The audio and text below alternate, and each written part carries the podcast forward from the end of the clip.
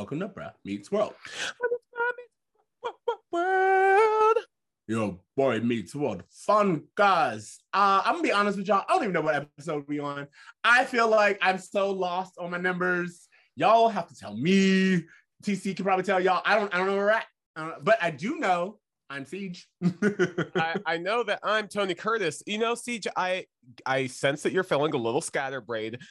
Would you be happy to know that tomorrow marks 700 days that I have been working remote, probably the same as everyone else. I'm counting from March 13th, 2020. oh my Um, god! But yeah, tomorrow, February 11th, will be 700 days. So yeah, we're all feeling a little scatterbrained, bro. Wow. Uh, I will say a little bit of a read for you to call me scatterbrain, but um, at the exact same time, I, you just gave an explanation, and I'm gonna lean in.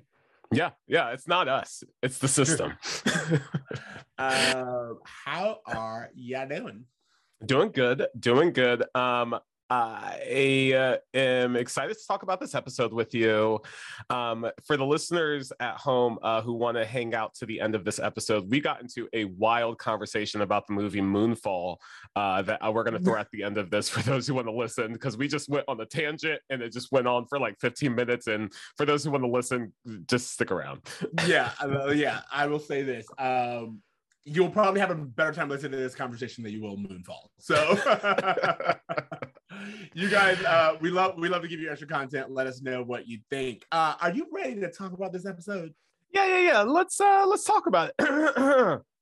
I'll just jump into the tell tell us about it, right? Tell me about it. Tell us about it. Yeah, Corey's a selfish bitch. Can't be happy for no one, ain't that rich. Probably why his friends want to make a switch. I like it. You put thought into it. It rhymed. It had coherency. Yes, here for it. uh, you know what? I think we've said this before. You guys, if you have your own, tell me about it. Please send them over because Ooh, we know that this is your favorite part. So Yeah, give yeah, us. yeah. we will give you credit, but yeah, you got. Tell me about it. You guys know what we're doing. Uh, we're almost done with season five, but let's do like season six. Let's get some like user. Tell me about it. I would love, Would I love would it. Would love it. Okay. Uh, this is season five, episode 23. Things change. Corey is, is distressed when he realizes that his entire world is changing around him. Sean considers not going to college. Topanga considers going to Yale. Chubby's is reformed as Pegleg Pete, and Mr. Feeny intends to retire and move to Wyoming. The anxiously awaited college acceptance letters have finally arrived, but Corey, who expects his long term friends will want to continue as classmate, finds that everything cannot always go according to his plan. I'm so glad in your tell me about it that you were like, oh, so Corey's a selfish bitch because this episode was this episode could have been called the Caucasity because Cassidy. how dare he? I was just oh like, my god! this- At every turn, bro, every turn, he was shitty, and the whole episode was just people going out of their way to tell him, "Hey, bro, you're being shitty." Yeah, like I like I will say this brings us back to like one of the reasons boy meets world. I was like, oh, boy learns that world doesn't revolve around him is kind of like the thesis. Yep. And um, yeah, this episode really leaned into that because Corey is unforgivable in moments. There are just so many things that he does and says that I was like, how is he not a villain in this story? I mean, well, A, he is, but how like how are we supposed to not see him as a villain? Because this is atrocious behavior. He's he's unredeemable as a friend. He's unredeemable as a uh, really as a as a, oh as a boyfriend. To think that this guy was just begging Topanga to be a part of his life, and he treats her this way. Who I, I know And we're then gonna it goes to the weeds of say, this is, this is perfectly said because what what it goes to say is Corey, very as we were talking about, is selfish. He didn't want Topanga to be with him because he and Topanga work. It's because he saw him and Topanga together. And now that he has her, he's like, all right, that part of my life is settled. Now moving on to the other things that I have planned. Like, there's no, that's why we don't really see him and Topanga go on any dates or really have any fun because he's like, oh yeah, no, I, like I'm creating a TV show, so to speak. Uh, the world is about me, and I have my plans, and it doesn't really matter what other people are doing. I don't need to maintain anything. I don't need to actually reciprocate emotions or intimacy. I just need to make sure that the life that I have planned for myself goes according to that plan. I wrote that Corey's life is ruined by everyone else being their own main characters. yeah, pretty much. Oh my God. See, again, we do we're doing that thing where we're like we project, but I would have loved this is like if this was a modern TV show, we would get like one episode a season that was centered around someone like Topanga meets world or Shawn meets yeah. world. Or you know, like mm-hmm. we would get like one episode every so often that gave us the viewpoint from everyone else. Like that's one of the things I really love about Scrubs is they do that every once in a while. They will give you one episode that literally takes another main character and see how they interact. And very often it's them commenting on the fact that the other main, like the usual main character, thinks everything's about him. And I was like, yeah, this is what I want. Um, also, to that note, I will say, for some reason, don't ask me why, maybe because it's Black History Month. Uh, I'm really upset that Angela is not in the opening credits. Like, we probably had this discussion, but I watched them and I was like, no, but why is she not in the opening credits? This is before I even knew she was in the opening scene. I was like, Jack's there. I want a reason.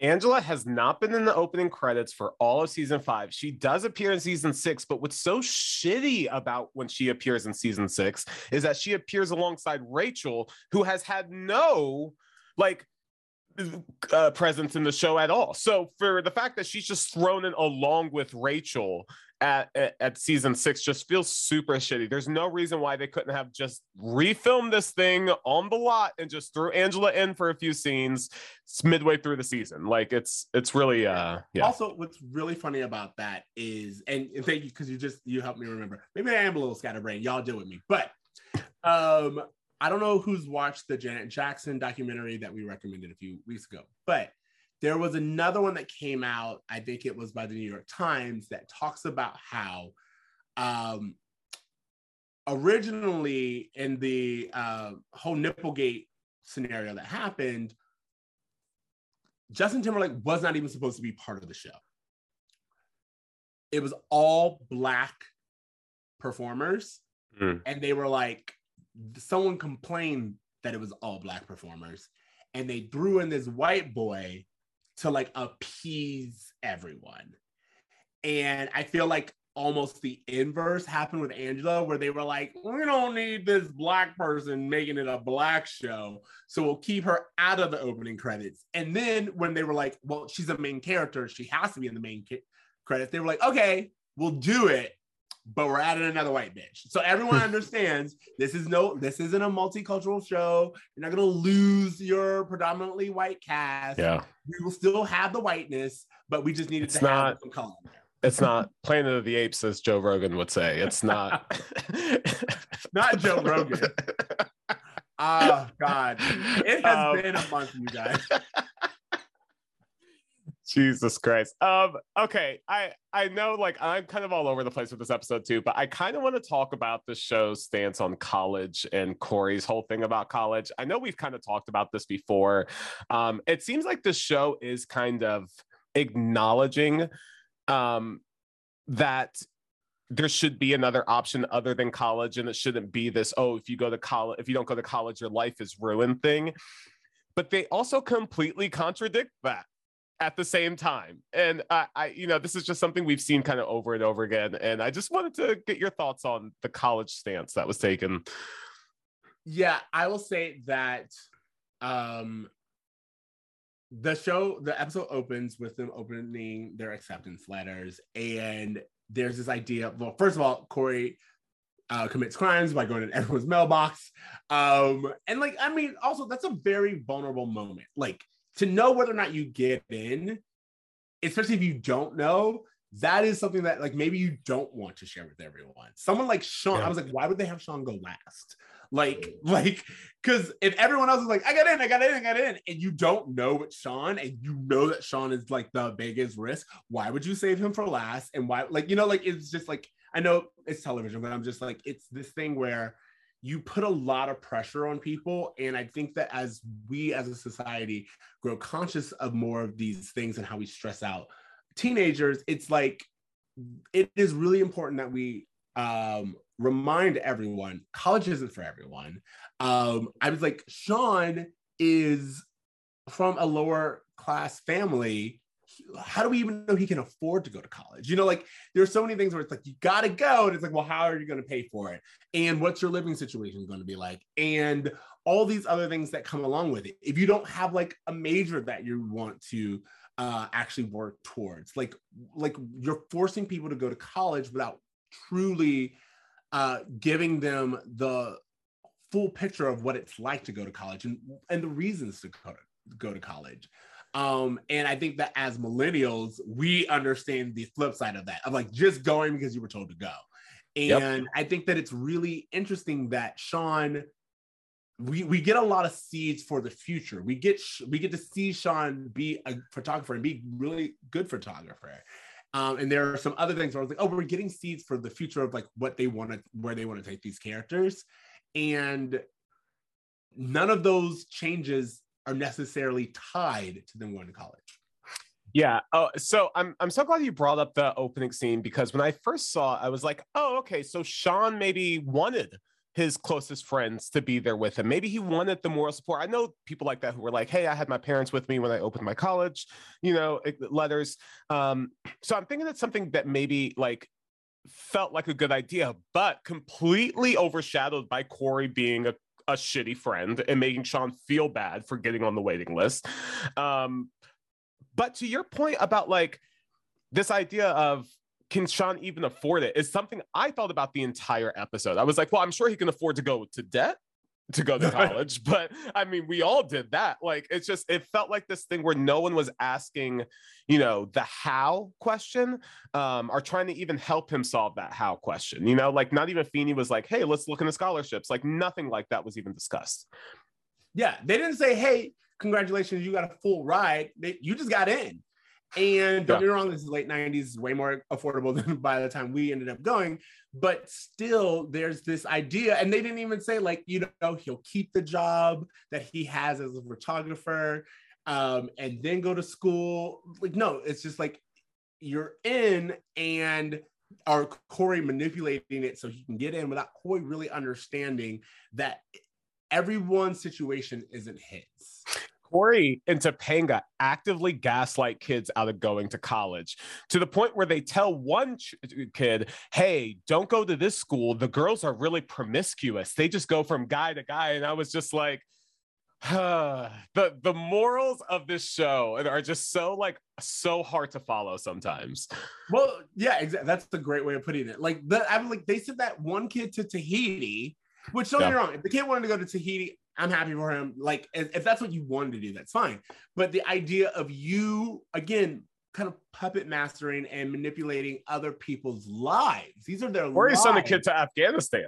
So yeah, so yeah, so you can do what you want to do. And again, like you're not even asking Sean what he wants to do or Topanga yeah. what they want to do. You're doing all of this for yourself. And again, it's played for laughs, but it's also like it's really um illustrative of how self-centered Corey is in this moment. And it only gets worse. And I and I, I was really, really upset to like just kind of see the implications of his actions. I get a little disappointed because they like you made a point earlier of like they could have worked Sean's photography into his college plan. He could have said, "Hey, I'm going to work my way through college and this is how I'm going to pay for it." Like it could have been such like a good thing to support him with.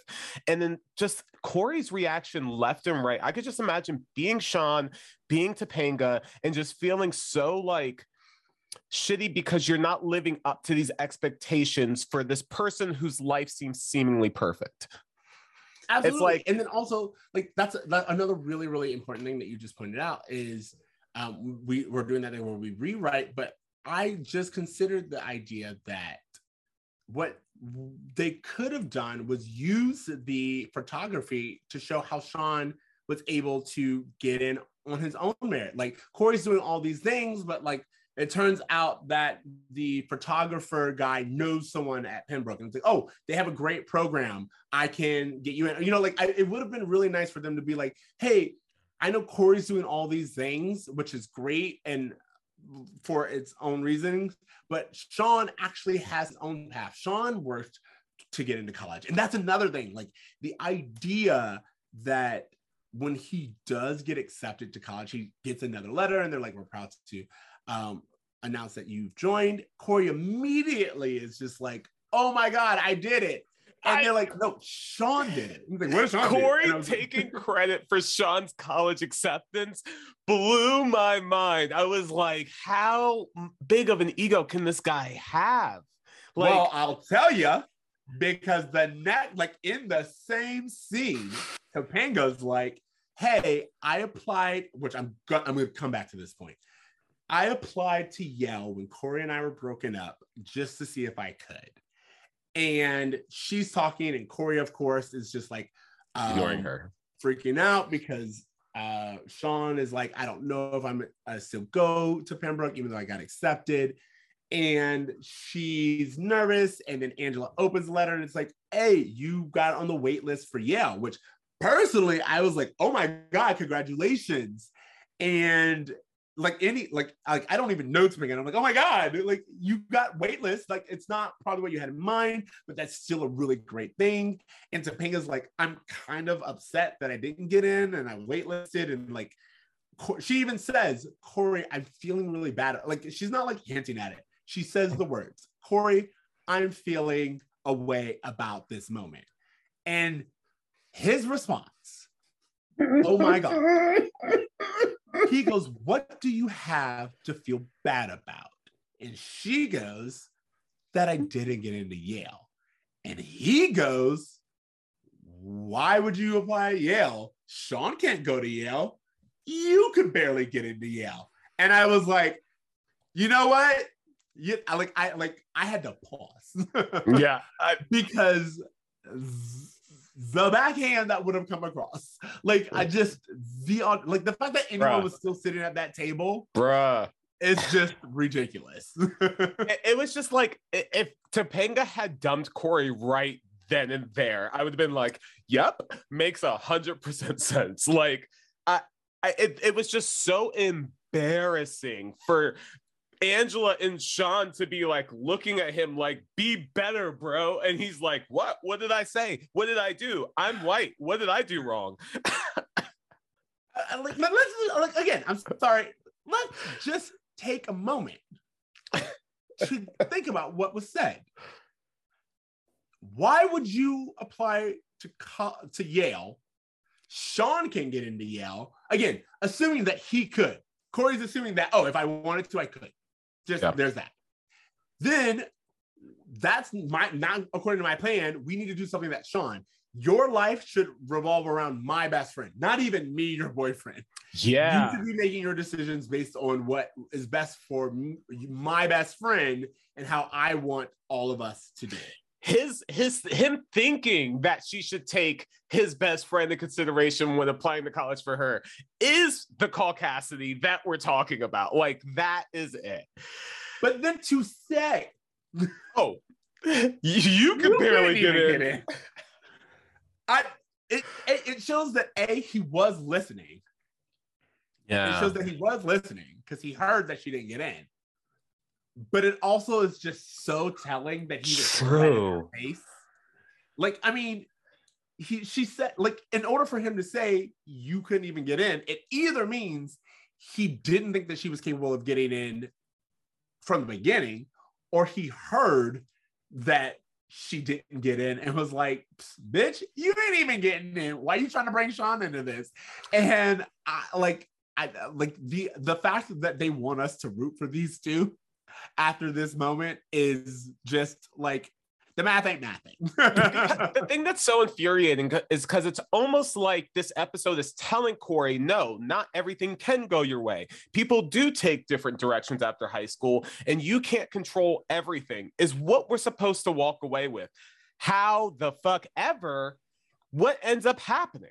They all end up going to the same school, living Corey's like ideal situation. So all it did was reward him for it. Yeah. I mean, and I, I think there's a little bit of, you know, television show magic having to have things be the same because it's television. But I also, I, and I also was like, this feels very reflective of the finale. Like, I felt like everything yeah. that we were doing, for those who has seen the finale, there a lot of echoes of what was happening now is in the finale. And I was like, I feel like this was kind of them not knowing if they would get renewed. So they were just kind of like trying to put things in like a bow in case, at which it would have been a great lesson to, to learn. But you're right, they undermine all of that. And also, they kind of write a pass for Corey, who, like, at the end is just like, oh, well, I learned my lesson. And uh, and everything, everyone should just move on from the terrible things that I said, uh, yeah. which is, yeah, it, it's really, really upsetting. His like his reaction to Topanga when she actually gets accepted, like she comes to his house with the letter, um, and he immediately is just moping and just being like he holds the the letter up to his head, doing like the old um Tonight Show gag, and yeah. he he like he's trying to absorb it. And he goes, uh, "Congratulations, Corey, your life is ruined or something." Or, yeah. or and, and, and it's just making every single thing about him. She can't even enjoy getting into college. She, she left Yale. She left her parents. He's all she has. And she got into Yale and she can't even be happy about it. Like, fuck this dude, right? Well, and I will say a part of me, and it's again not to blame the victim. We know this is a television show, but I will say that there are people like this. And I think it's really important to note that, like, no, she can be happy. They're choosing to promote Corey's happiness over their own. And uh, these are things that like I encourage no one to do. Like if you Definitely. ever get some kind of piece of really good news and someone just makes it all about them, eliminate that person from your life. I don't care if it's your mama, your daddy, your lover, your child. Like yeah. if you get something this great and they're just like, oh, I guess that means my life is over. It's just like, you know what? This wasn't about you. And if you can't be happy for me, then maybe you shouldn't be around me. And yeah. that's like like this is not to say that Corey can't feel some type of way about everything that's happening. It's the idea that he kind of manipulates everyone else's joy in order to make him like and so they can understand how they're making him feel. Yeah, his first reaction is to make people feel guilty for not fulfilling expectations that he didn't thoroughly communicate to begin with. It's Correct. super toxic. Ugh. Absolutely. Also, um, so I do. Oh, I will say something else I wanted to bring up is this idea that Topanga said, "I applied to Yale when Corey and I were broken up," and I was like, I understand that that's like a writing workaround, but also that proves that she was curating her future around Corey and Corey alone. Well, and bro, that is beyond upsetting. This is my I can't even begin to get into Topanga giving up Yale for this fucker. Like I can't even begin to talk about that without But you shouldn't like, because we have another episode. We have so another wait. episode. Yeah, I know. But like that sh- like the whole idea of her giving up her future for this guy who was so shitty to her for so long. I'm just like it's so like I haven't it's no there's nothing redeeming to talk about with Cory and Topanga anymore. Like it's just it's something I don't want people like again, it's so interesting because when we started this podcast, I actually went back and listened to our pilot episode the other day because in Spotify uh, it just like started playing the first yeah. one. And we were just talking about like how we learned so much from the show about friendships and relationships. And literally now being into the end of season five, I'm like, I learned wrong shit from yeah. this show, specifically yeah. from Cory and Topanga. Yeah, absolutely. And I think that's kind of like the journey that we wanted to go on. It was like, oh, wait a minute, maybe the lessons that we learned from this show, I think even like early on in season one, we realized that maybe the lessons that we learned from this show weren't all good. Maybe they were bad examples. Maybe yeah. it was it was great because we didn't know anything and it imprinted on us, but it didn't really imprint things that were worth repeating. Like the idea that first of all, they would write a character and they have to do a line like, "Oh, she applied when they were broken up. Don't worry, you guys. She she would never be as disloyal as to apply to a school she qualifies for. Like she would like, never try to achieve something more than what Corey could achieve. She's not an independent woman. What do you think? She's crazy? Like, yeah, exactly. What are we doing? The idea that they would even create even include that line was frustrating to me. But then in the character herself, the idea that she was like, "Oh well, I did this while we were broken up." and um now I got, you know, I, I just I just want to see if I got in. It's like they're making her apologize for pers- pursuing dreams and for being her own person and leaning into her intelligence, an intelligence that we know she has. And the idea that the show wants to make her feel guilty for it is actually really, really frustrating and something that I would never want to teach um, uh, any female in my life that you should be building your life around your boyfriend in high school. Yeah, or I mean, your your husband in the, at 30.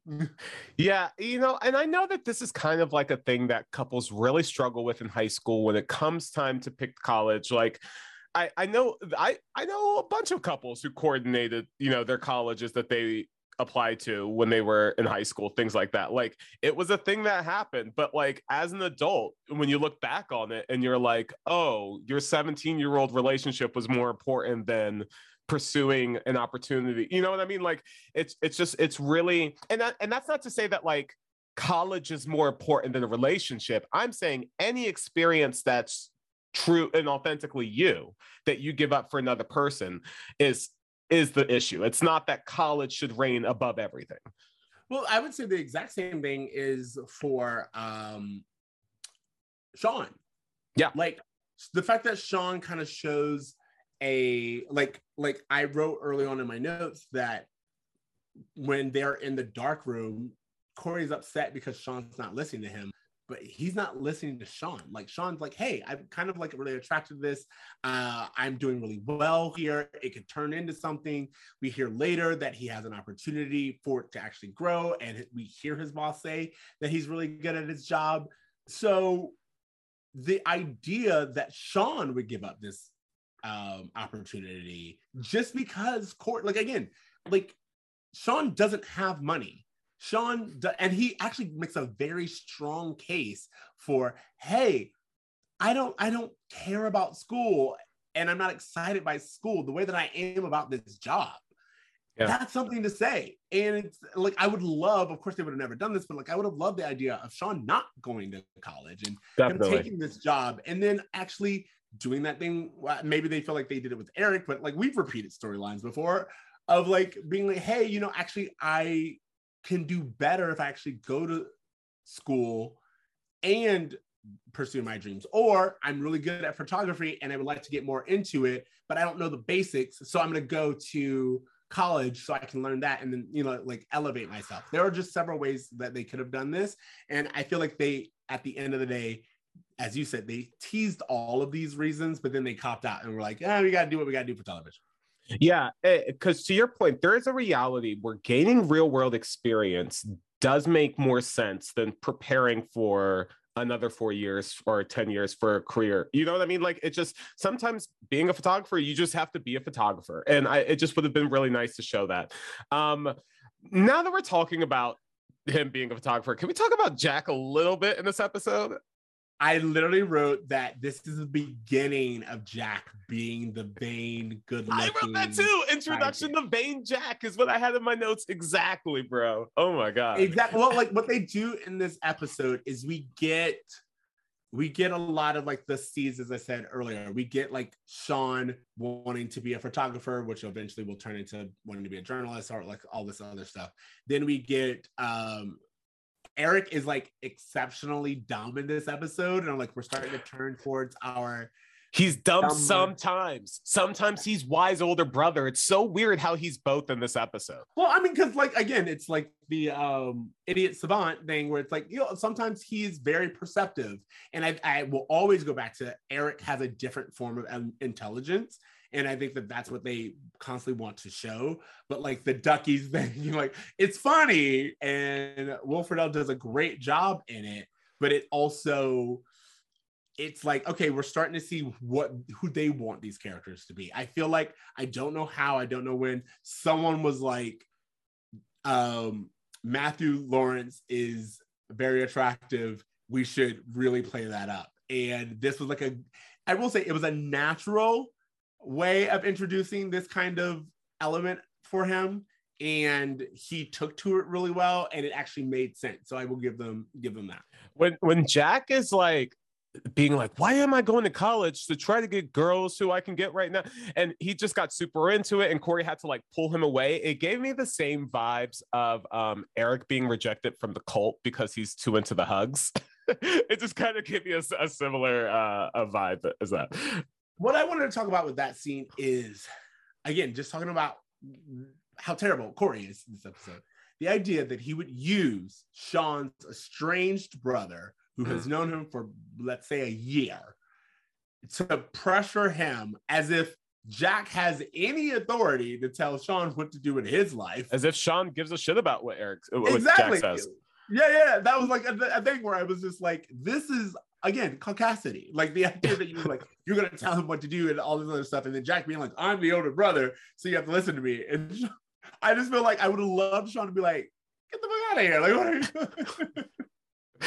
hey, here's something I don't know if you picked up on. Did you notice that the studio was just the boys' apartment with no furniture? Or I did not, but you're always good with that. You're always good with that. Yeah. You know what I got? Like this is the 90s, and they had like that setup that they always have whenever there's a photo shoot. And it reminded me of the smart guy special smart episode. Guy. I thought the same thing where there's like that guy who's taking photos of the kids in the basement. Now get in your bathing suits. Mm. Yeah, exactly. that's that's all I saw. I was like, this is kind of sketch, but it's also the 90s, and apparently a lot of people went into a lot of basements and took their clothes off and, and had photography. So um I don't have a ton to say about this. I just want to say that I'm com- I I fucking hate the Amy and Alan wallpaper thing. It's just like it's tired. It's a trope. I'm I I really don't have much else to say about it other than ugh.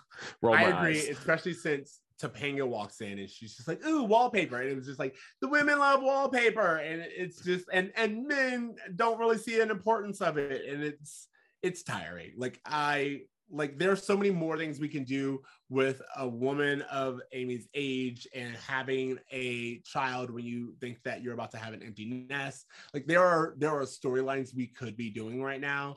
Yeah. Um and we could show Alan and uh Cory going through the parallels of things changing. We could have a totally. moment where Alan is actually being like, hey, I wasn't expecting these changes, but sometimes change can be positive. Like there are opportunities here, and we go with none of them. There could have been a really nice moment with Topanga and Amy too, in a way where, um, you know, there's some conversations about Yale without it being so aggressive like they are later on between the two of them. I'm sorry. Um, that would involve two female characters talking um, for a long period of time. Wow. And I don't think we can do that. you're right. You're right. I think it goes against the show guidelines. I do want to say I did enjoy the redecorate joke. I know it's oh, I love that joke. I love that joke. Like it's it's it's a it's a perfect dad joke. B it was a perfectly placed dad joke, and it was just like a really good button on that scene. Um, uh, Morgan reappears in this episode that's something, I guess. She's still they around. remembered. they remembered her. But what they did not remember is to provide her a wardrobe because I'm pretty certain that Corey takes Morgan two chubbies in her pajamas. well, so what's interesting about the the scene with um God, I forgot her name. Morgan. Morgan. Could we see her so infrequently? She plays like, the younger sister on the series. but the thing that they did with Morgan that was interesting is you have Corey spiraling about everything changing, and he goes to Morgan and you're like, "You're not gonna do all these things, right?" And it's like she's like, "No, I'm a kid." And it's like, "Yeah, but you know what happens with kids? They grow up, they change." Like, like the idea. Matter of fact, she did change from a different actress earlier on. So yeah. like, this idea that they would use Morgan as like his anchor and then not in some way comment on the fact that change is part of growing up. And like I think that like Morgan actually would have been a good example. Like Corey spending time with Morgan and Morgan being like, Yeah, I don't want to change either. I don't want to do these things. And Corey getting to be the older brother and then realizing himself that, wait a minute, change can be good, change can be positive, um, would have been an, another really good moment. Um, but I mean, then we wouldn't have probably gotten the what is it called? Peg leg Pete's reveal. And that I will say, the waitress in that scene, hilarious. Maria, I great. thought she did really good. I love that Chubby sometimes has servers and sometimes doesn't. Um, Right. re- real quick, I just want to talk about uh, the moment with Morgan and Corey in the backyard because I hated that damn scene. It was literally Corey just being like complaining about all of these good things happening to the people in his life and basically begging his sister not to pursue interests that conflict with his own and her just being like yeah sure and him just being like what did he say? God bless you. Oh it's so weird when they Yeah. bring god into this damn show. It's like Yeah. it's the weirdest moments. Um uh, but i will say i love that they used this episode as the episode to kill chubbies. I think it makes perfect sense to be like, hey, we are legit at the end of an era. This is the last appearance of this restaurant that we've seen all five seasons. Like it's one of the most consistent sets that we've had in this in the show. And like for them to be like, no, this is gone, really just let you know this is a different and going to be a different show going forward. I love that you said that because uh, I, I forgot that it was in all five seasons, but I will say that a it did feel like oh things things are changing.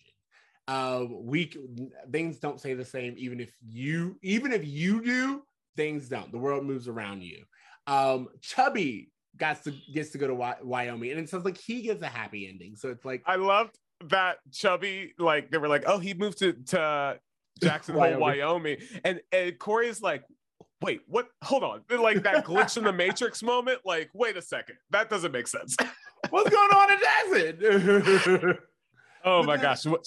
Oh, I, yeah, go ahead. No, I was just gonna say, and but then also, I also thought that it kind of um fell in line because, in my opinion, Corey, they absolutely had signs of the buyout, and uh, like they announced this.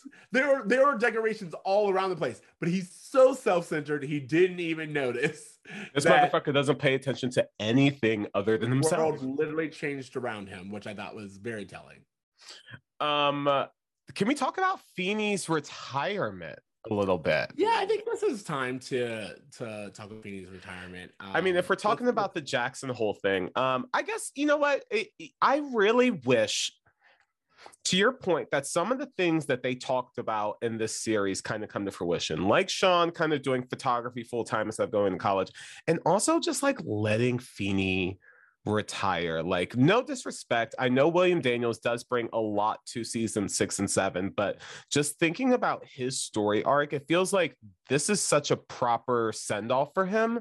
And I kind of wish they would have just like were brave enough to pursue the show with something else. I don't know. Well, I will say that they actually wrote it perfectly because what Feeny says is the school board offered me retirement, early retirement. So it's not that he was like, "Hey, I'm kind of done with teaching." It's like, no, the school board in this particular high school was like, "Hey, here's an out, take it," and that does open the window for him to play his role in the future, which is very interesting. Um, I agree with you that it would have been nice. Like Corey goes, "Who are you if you're not teaching?" And it's like, "Well, no, let's find out. Let's find Yeah. out who George, the next door neighbor, is." And I think that what happens very often, again, because it's television, is there's no room for George. There's no room, but it would have been great with us talking about all of this change for everyone to have to actually find new roles in ways that they balance in each other's lives. because honestly, like once George starts teaching, like being the, their college professor, it really does get that feeling of like, damn, how many times can Sidney Prescott survive? Yeah, yeah. Like how how how long can the teacher follow a particular group of kids before it just starts getting weird and it doesn't make sense anymore? Absolutely. Like I, I the fact that he's been their teacher since they were in grade school Like Yeah. it's it just it's it, it's weird at this point. Like I know Yeah. they tie it in, but that kind of goes into a lot of the issues that six and seven fall into season six and seven is that they try to make these things make sense for why they should keep going when it really there's some things that just need it to stay in the fifth season. Exactly. And, and and I think that there's some ways where it's like you need to challenge yourself and figure out how do you as writers and as creators, how do you make this make sense in the world without like repeating yourself? Like because Feeny doesn't move away. He is still there for the kids. And I think that and like if you want him to be like this teacher figure or grandfather figure or whatever, you could still do so that doesn't require him being their teacher, but just their friend or their their mentor. You know, okay, so I know we're probably going to talk about this a little bit more in the in the next few episodes, but how do you feel in general when shows do college years? So I'm interested to revisit the college years of uh, Boy Meets World because I remember it being some of like my fa- like my favorite or more memorable ones, and I think that's because we get more of Angela and we get Rachel, and so like there are things that we're doing there. We get underpants, and so like I like there are moments that I really really enjoy, but also I will say that um we I, I mentioned on the show earlier that we were watching Gossip Girl. And it's funny how quickly the college part falls away. And I think that college is so different than high school because high school you're required to take the same classes you're required to be in like like there's like some consistency to high school but college like college just is a little inconsistent. Like people have different schedules, they do different things, they have different pursuits, they don't always get into the same college. And so the idea that we're all here voluntarily just becomes harder. And I think that it makes shows suffer because how much are you going to be in the real world and how much are you going to live in the sitcom world?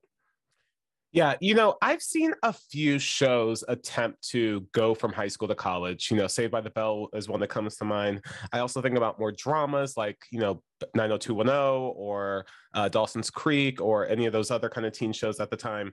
And as much as I like know that there's a lot of room for interesting stories, I do have to say that I never felt that a show's strongest seasons were their college years.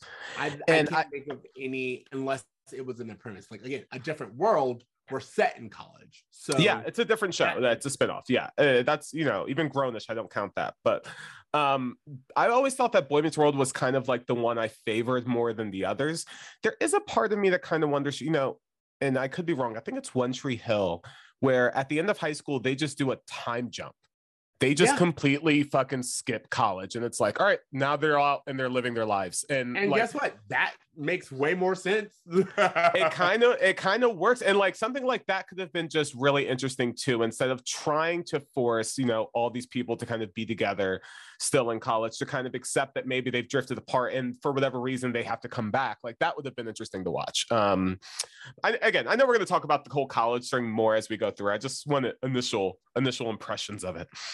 Um, I do want to say just because we were talking about Feeny right before this, I do enjoy Eric and Feeny as always, and the idea of Eric being like things change, you have to get over it, and then Corey being like, yeah, like Feeny retired, and Eric literally like losing his mind.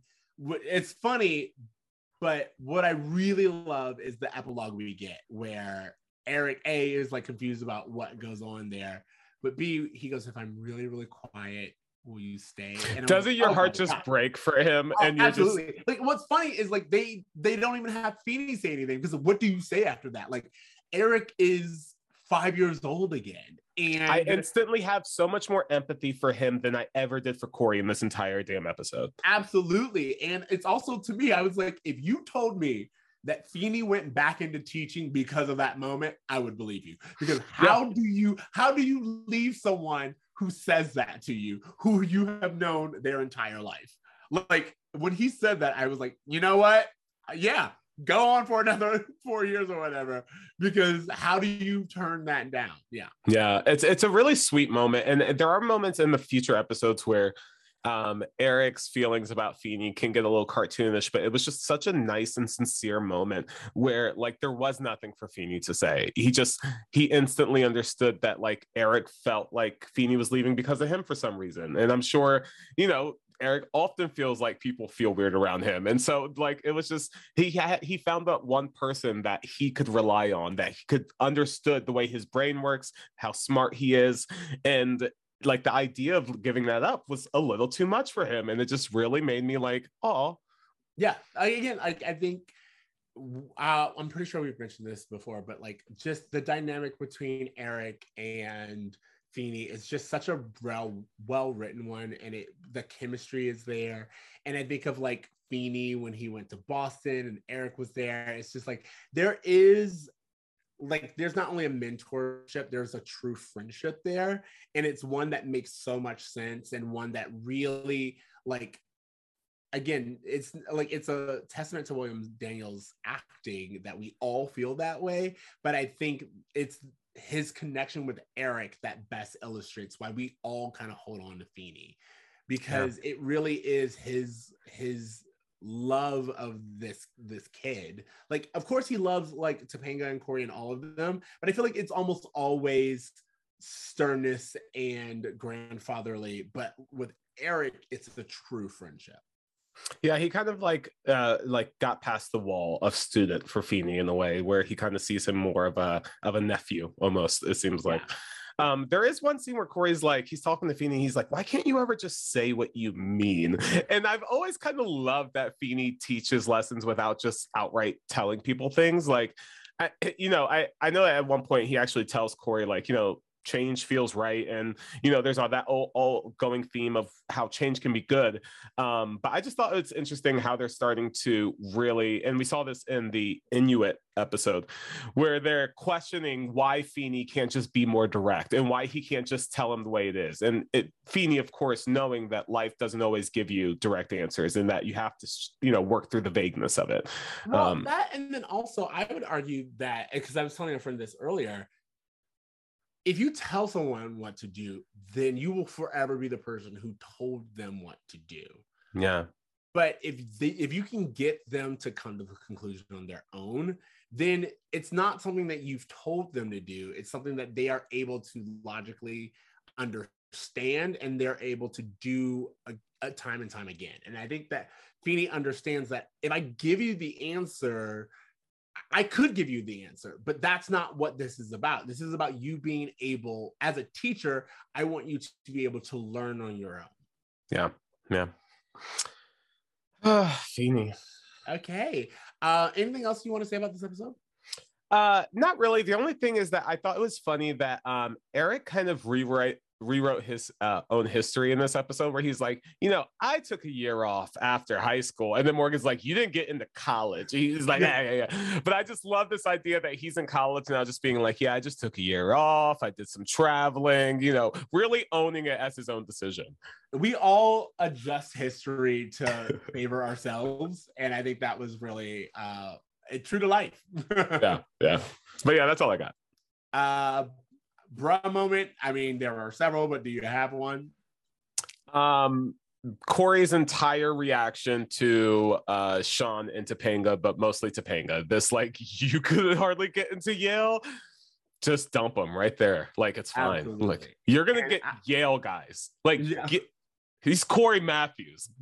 It, will be, it'll be fine. You'll live. Yeah. Um, I agree. Like kind of like um playing off of that, I would say just the idea that they wanted to preface it with, "Oh, I only did this because we were broken up." I was like, "This is really disrespectful to Topanga's intelligence." To be honest, when Corey and Topanga broke up, Topanga applied for Yale. Corey stuck his face in another woman's jacket. So, like, so, this is the direction that these two took when they had time off from the relationship, and who is being rewarded? Exactly, exactly. Uh Feeny taught me. What's the lesson of this episode? You know what? I think there's a lot of lessons that they're trying to get across. I think in one hand they're trying to say hey corey if you can't be happy for your friends like you're not a, a good friend which is a lesson that we've already learned we learned that during the work study episode where Sean was getting promoted and Corey was, you know, at, at, in the mailroom. He couldn't be happy for his friends. He couldn't celebrate their victories. He was like, oh, that's shitty. I'll do better. Guess what? He hasn't learned to do better. I think the actual lesson that they're trying to say is that it's not the changes that matter, it's how you react to them, which Eric says very eloquently. And uh, I think that's the Feeny lesson for this episode. I'm smiling so hard because those were literally the two things that I wrote down. Um, and you and you said it so perfectly. So yeah, I, I love it. There's a line. Yeah, yeah. How great are you giving this episode? Uh, you know, if for nothing else, then it kind of like ending an era of what seasons one through five was and kind of getting us ready for the end of the season, which really does feel like they're prepping for a series finale. Like you said, like they didn't know if they were going to get renewed or not.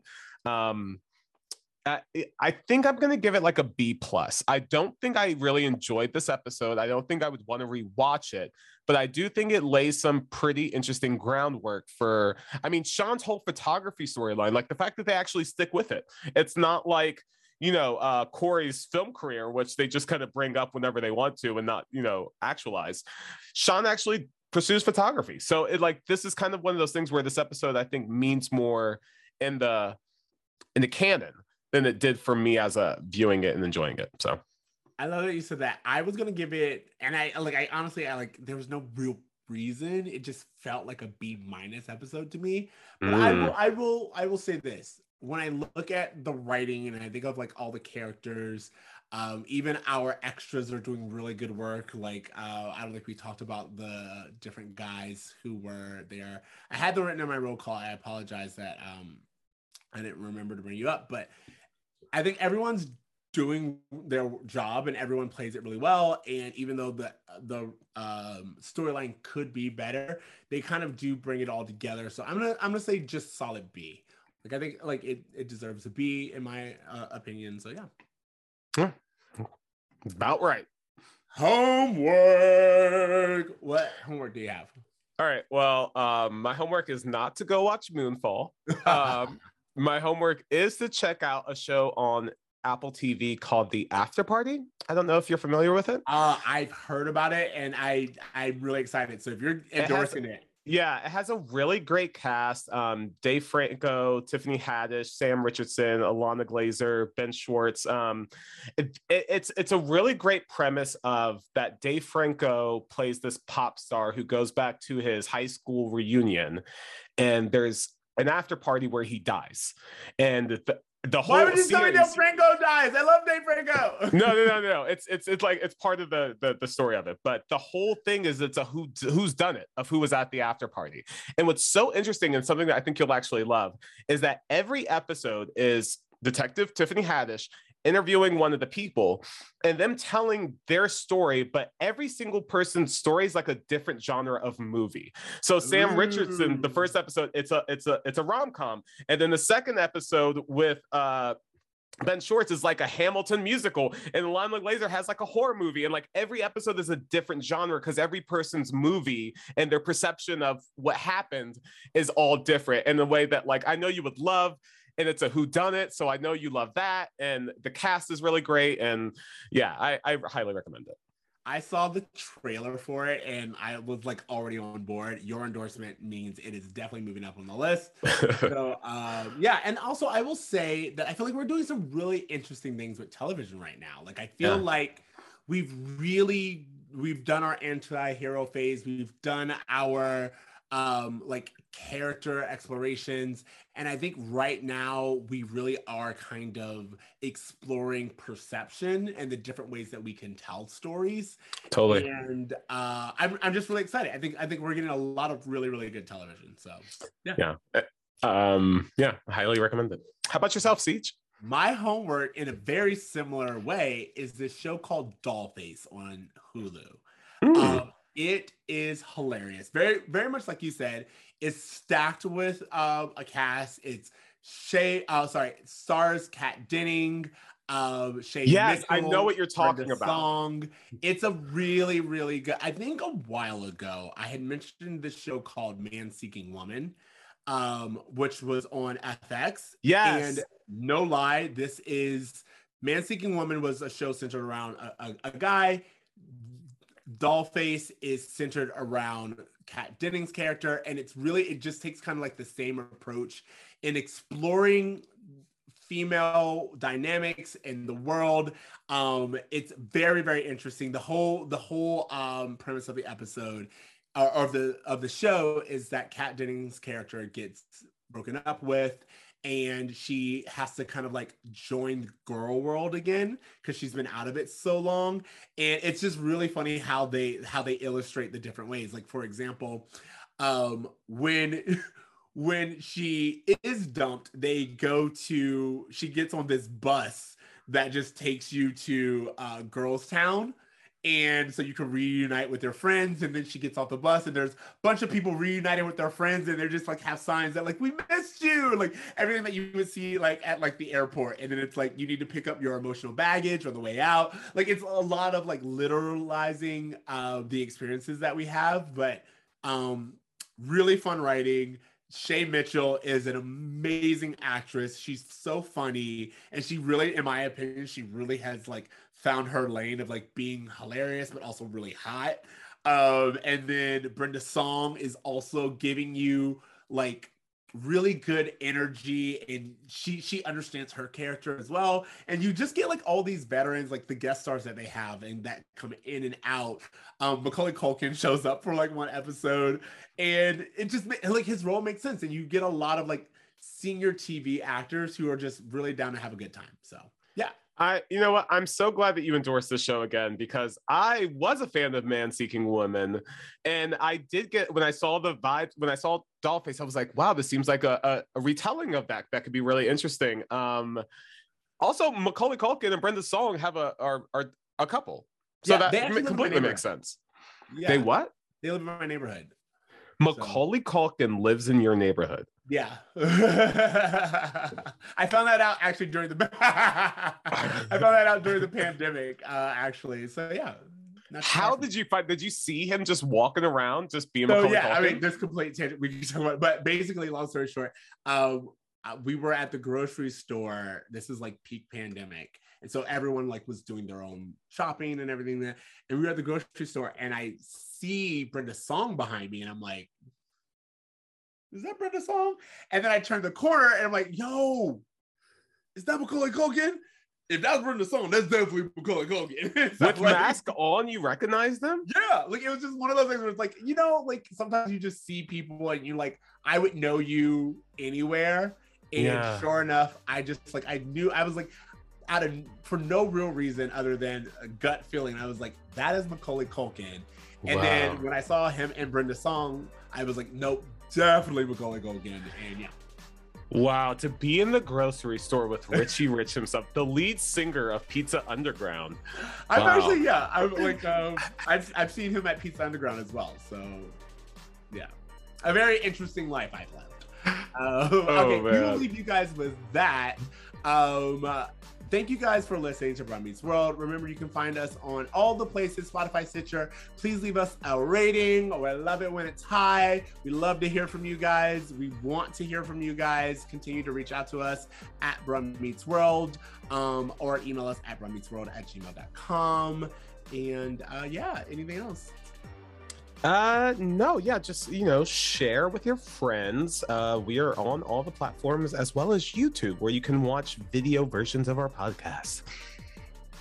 Hey. Okay, um, you guys, I think it's time to remember to dream To try, and do good. do good, and quick reminder for anyone who wants to hang around, you, I will make sure to put uh, our conversation of the movie Moonfall, our review of it, at the end of this. Uh, so if you guys would like to hear that, keep on listening. But if not, we will see you next time. So instead of saying later, I'm gonna say listen, bro. Listen, bro. Later, guys. When this boy meets world. I had like a list of things I wanted to talk to you about about Moonfall, and I have since forgotten. Oh my god! Because it's all meaningless in my brain. Because was it was uh, like honestly, I was this. like, I, I can't. You're right.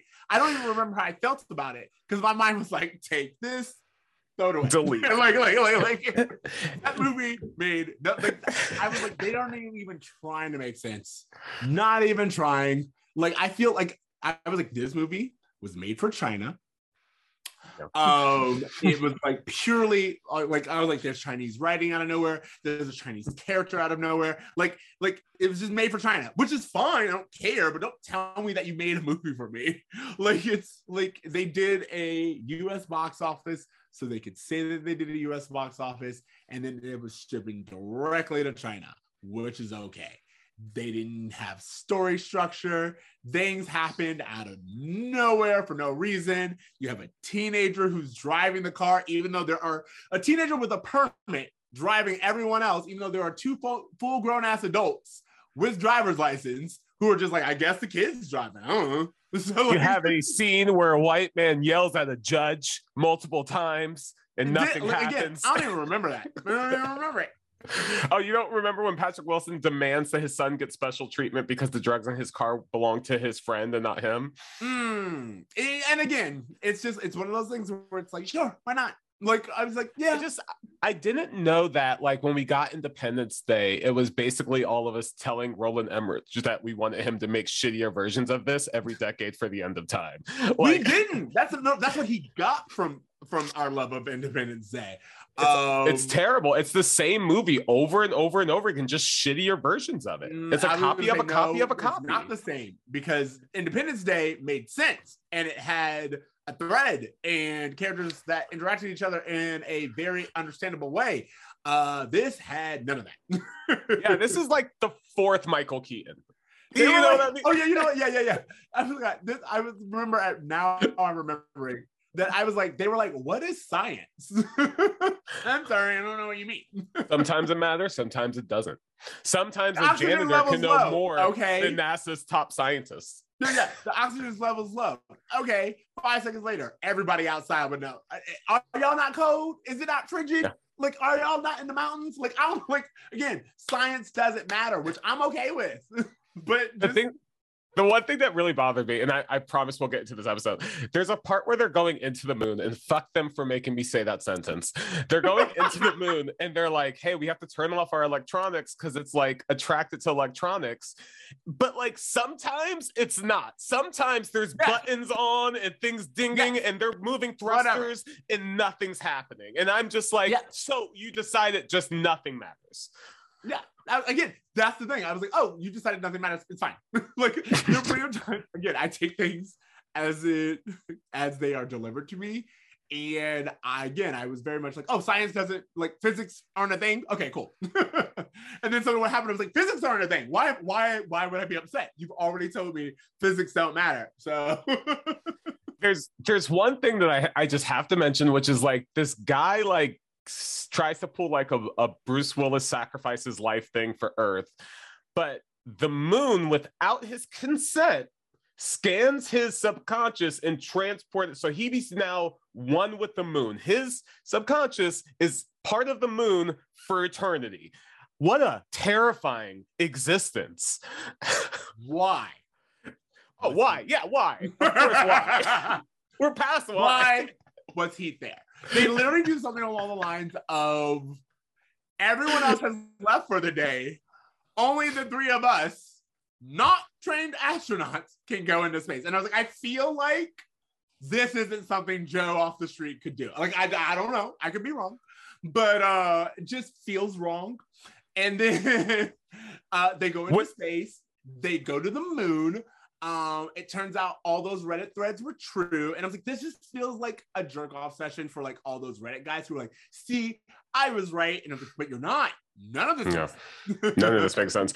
Also, what's I love that like the moon is so close to Earth that there's no way that anyone is surviving on this planet. Like there, there's too much like yes, there's going to be a redo on like, mankind. We saved the world. And I was like, what did you save? What did what you save? life on this planet now? when you understand how just like you know our oceans affect everything like if there's no way that everyone isn't gonna be fucking dead in some kind of winter, uh, you know. Let, let's just talk about the damage done where we're at. Like again, Yeah. it's just like The Chrysler building went from New York to Colorado. Do you know how long that trip is? do you know how many lives? Like you guys didn't save shit. You didn't save anything. Everything's everything is destroyed. Everything. And again, here's the thing. I'm always uh, I'm someone who like the earth is going to be just fine without us. I don't need to be here. But it's the audacity of saying a sentence like "We saved, you saved shit." Nah. I love when they get back from the moon and they literally like drop like 10 feet onto a mountain in Colorado. Like the moon's that close to Earth. oh, the That- same a drop. area where everyone else happens to be. Oh, yeah, yeah. They're like, oh, our kids are right here. By the way, they have been walking through the Colorado wilderness while chunks of the moon are falling down, With raining on finger gloves. finger gloves. Oh my god! I was like, yeah, sure. Okay. There- Whatever. uh, there's a scene where like the tides are like rising to like outrageous levels. They're in LA and they're like on the first floor of Ramada Inn, right? And like the tidal waves are literally crashing over buildings, and they're like, "Oh, let's just go up to the third floor. We'll be fine." How? How will you be fine? Uh, because physics don't matter. like, like, again, I there were like God. I was high going into it, and Yeah. even my high brain was like, "This don't make sense." like, like, I just, I, was- I just kind of was like, "Oh, I'm on this ride now, where wherever Yeah, it takes you, me." Yeah, I was just like, I was expecting 2012 level wolves to show up at one point, like. No, because again, that would acknowledge science and the fact that there Mm. are wildlife and They, no, they didn't have time for any of that. Wow. Wow. You take your science and you send it to the moon, where the space aliens are actually just previous generations of us. And I'm like, y'all decided to do this again? like, y'all Yeah, knew where it was the going. whole like, "One more time." explanation for moons was so like why is this so fucking complicated there's just so many just exp like just dumps of just information I, I i couldn't stand it i couldn't follow it Give me one second. I just want to do something real quick. Mm. You were like, I couldn't follow it. And again, there were just moments where I'm like, I don't think I'm supposed to be following it. And okay. there's also can we just talk about real fast how um no one gives a shit about this little black boy in the movie that um, Oh, not at all. Not in the slightest. not not even oh we're just gonna leave him with the babysitter who's gonna leave him with the stranger so she can go rescue this other kid like what are No- guys why no is one the child cares. in this Yep. His dad did did his dad die? I can't remember. he should have because he was in the top level security office and then pulled a gun on his commanding officer in what country are you in that this guy survives like, a black man? it's like he could have had skittles and things could have went south he pulled a gun out oh you my know what? god I do. I want a parody of this movie because I feel like a parody of this movie would make more sense than this movie. I thought this movie was a parody. No, like again, like parodies have to have have to make sense. Man. uh yeah, again, I just was like, okay, you know what? We all do things for a paycheck. Whatever. I guess so. I was like, I, the whole time I was like, Halle Berry, from losing Isaiah to this, like, what, what are you doing? That was Catwoman really that damaging? Like, jeez. Here's the thing. I'm, I'm not gonna lie. Only Halle Berry has never really been an actress, and the only reason why she got it was because she let Billy Bob Thornton. Mm. And All right, you know, white people they love to see a struggling black person who will also let an ugly white person get on top of them. That was it. they were like, Yeah, Oscar, go. You pretend you made me believe that Billy Bob Thornton was fuckable. yeah. When this boy meets world.